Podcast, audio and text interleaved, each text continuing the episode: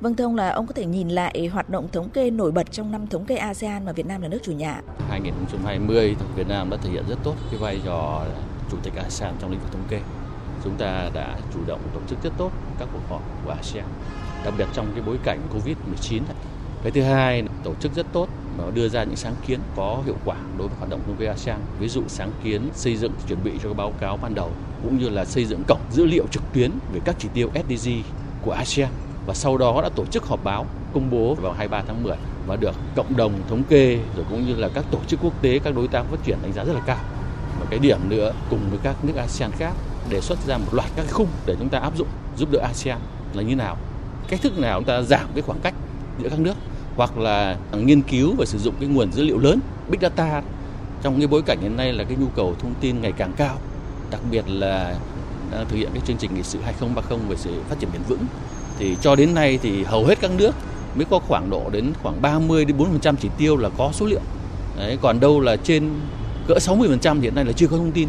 Đấy, thì nếu như mà cứ sử dụng các cái nguồn thông tin truyền thống cũ cứ điều tra thì không bao giờ đủ mà rất là tốn kém trong bối cảnh là ngân sách dành cho các hoạt động này nó cũng rất là khó khăn hạn hẹp. Thế thì việc ASEAN vừa rồi cũng đã đưa ra một cái khung khái niệm về dữ liệu lớn và đồng thời là bàn về kế hoạch về chuẩn bị cho việc sử dụng áp dụng cái này tôi cho đây là một cái rất quan trọng trong năm vừa rồi Vâng, trên tinh thần đó thì ông có kiến nghị gì để cho tinh thần ờ, cùng nhau gắn kết nâng cao năng lực của Ủy ban hệ thống thống kê ASEAN ACSS ừ, ngày càng thực chất hơn nữa vì lợi ích chung ạ? Chúng ta biết là ACSS hôm nay kỷ niệm là 10 năm thành lập.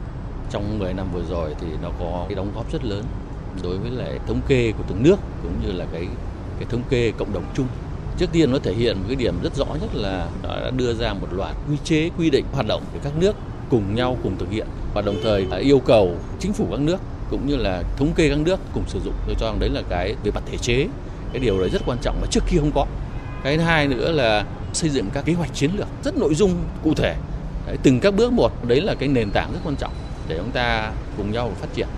Cái thứ ba thống kê các nước ASEAN nâng cao năng lực rất là nhiều. Qua việc chia sẻ trao đổi kinh nghiệm những thành tiệu những khó khăn và đặc biệt nữa là có cái gặp gỡ giữa những người sản xuất và những người sử dụng thông tin thì người sử dụng ở đấy thì sẽ yêu cầu đưa ra là những yêu cầu gì những kỳ vọng gì đấy để hai bên cùng trao đổi để đùng ra được cái cái hướng sắp tới làm sao mà có thể phục vụ tốt hơn. Vâng thưa ông nào, trong bối cảnh số hóa ngày càng cao thì uh, Tổng cục Thống kê nhận định đâu là khó khăn thách thức với thống kê Việt Nam và với Ủy ban hệ thống thống kê ASEAN ACSS ạ? Đây là cái nội dung cũng là rất quan trọng đối với công tác thống kê.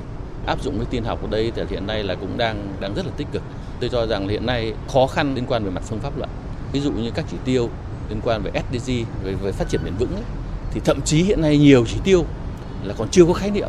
Khi người ta đưa ra các mục tiêu đấy thì đưa chỉ tiêu đấy nhưng mà chưa định hình ra nó lại là cái gì và sau này được thu thập như nào. Cái thứ hai nữa tiêu chuẩn hóa.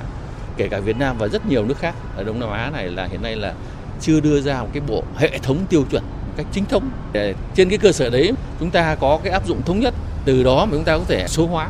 Trong khi mà xây dựng chiến lược của thống kê Việt Nam trong giai đoạn 2021 2030 à, thì hiện nay chúng tôi đang đưa cái nội dung vào để làm sao mọi nơi, mọi chỗ, tổng cục thống kê rồi các bộ ngành, các địa phương là chúng ta cùng hiểu với nhau.